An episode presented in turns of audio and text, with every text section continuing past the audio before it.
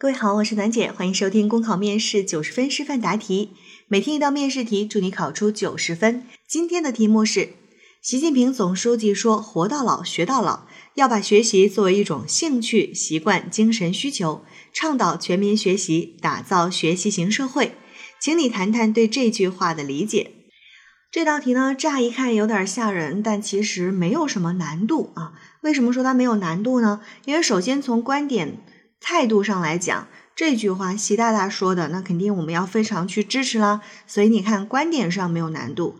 然后呢，这一句话啊，看起来说的是很长，但其实归根结底啊，说的就是一件事儿，就是要学习，要爱学习。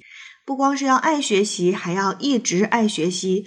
活到老，学到老。那不光是一个人要爱学习，还要大家都爱学习，全社会都爱学习。然后呢，倡导全民学习和学习型社会。你看，就是在讲学习这件事情。所以，学习有什么好处？在你分析论证的部分去谈。我们学了这么多年的习，肯定能够说得出来学习有什么好处啦。那第三部分谈对策和建议。怎么样能够把学习这件事情做得更好，把它落到实处呢？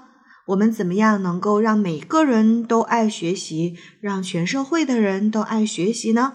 这一个部分是稍稍有一点难度的。那它的难度啊，其实主要体现在我们如何去把你的对策和建议给细化。我们的同学在谈这种比较大的话题的时候，就会经常是。嗯，把对策谈的比较空，就是哎呀，总是不知道说些什么，听起来说的都对啊。这我经常说我的学生，你们又在讲正确的废话，就是听起来好像说的都对，没毛病啊，是应该这么做呀。可是你仔细的去想，就发现它没有能够真正的落地，可能就缺乏一些实施的细则和有针对性的做法。那怎么办呢？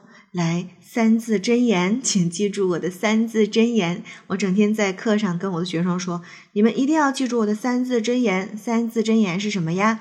比如说，当你觉得你说的话有点空，当你觉得你的道理快讲不下去了的时候，怎么办呢？请记出三字真言。比如说，就是要去通过举例子的方式。让你的措施能够细化，能够落地，听起来就不像是一个假大空的东西。比如说，啊，现实举例啊。比如说，我们说这个学习这件事情，我们之前讲过一道题，说在全民阅读这件事情上，你觉得政府有什么建议，对吧？和这道题其实很像的。全民阅读这一道题呢，我们是全民学习。那这里面，我比如我说一个点，我说政府要加强基础设施建设。那基础设施建设这个点听起来很大，如果你不去细化的话，就会觉得很空。基础设施建设是要修条路吗？是要去做一下水电吗？也不是呀，不是这方面的基础设施。那我们是不是可以讲说，比如我们可以在城市里多建一些二十四小时图书馆这样的设施，方便群众去借阅；而在农村呢，可以多去修建一些农家书屋呀，摆放农民需要的书籍，也可以提供投影设备，可以通过开展露天电影的方式，组织农民去学习知识。有没有发现，当你举出例子的时候，这个基础设施一下子就让人们有了画面感？哦，原来对于全民学习来讲，这是基础设施，而不是我来给你修条路，我来帮你开座山。所以啊，记住，在答题的时候，三字真言，比如说。那另外呢，在这一道题的示范答题当中，我们是举了很多宣传的方式、活动的方式，大家可以去稍微的记一下，因为这些方法非常的具有这种普及性，就是它能够迁移到很多地方，不只是宣传这件事情，不只是宣传学习、搞学习相关的活动能够用得上，我们在组织其他的一些宣传和活动的时候，就都能够用得上。考生现在开始答题。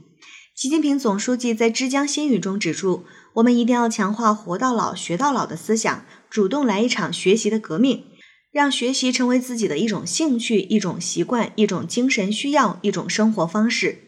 习总书记的这番话，对于我们增强学习的自觉、掌握学习的方法、提高学习的效能，进而建设学习型社会、学习型政府，有重要的启示作用。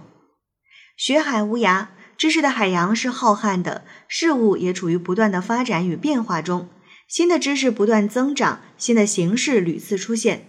假如我们不加强学习，不将学习养成一种长期的习惯，那么对个人而言，会跟不上时代发展的潮流，被社会所淘汰；对政府来说，用僵化的思维来制定政策，为民服务，势必满足不了民众的需求；而对于国家来讲，不会创新，无疑就会落后于世界其他国家，最后只能被动挨打。那么，如何更好地打造学习型社会？我认为可以从以下几个方面着手。首先，政府加大基础设施建设以及开展学习活动，实现城乡文化学习同步提升，打造学习服务型政府。一方面，地方政府可以在城市里多建一些类似移动借书亭、二十四小时自助图书馆等方便群众借阅的设施，也可以开展一系列的读书活动，比如南宁市倡导全民阅读“书香南宁”活动、青秀区图书馆免费开放活动等。另一方面，在农村地区可以修建电子阅读室、书屋，提供投影设备，便于以多媒体的方式让村民学习。同时呢，还可以开展以露天电影的方式，组织农民兄弟学习最新的农技知识。其次，全社会可以组织群众开展学习类的活动，形成良好的学习氛围。比如，社区可以开展常用食品安全知识竞赛等。寓教于乐，对优胜者给予奖励，增加群众参与的积极性。而街道呢，也可以成立老年大学，给老年人普及养生保健知识，举办老年书法、广场舞的兴趣班。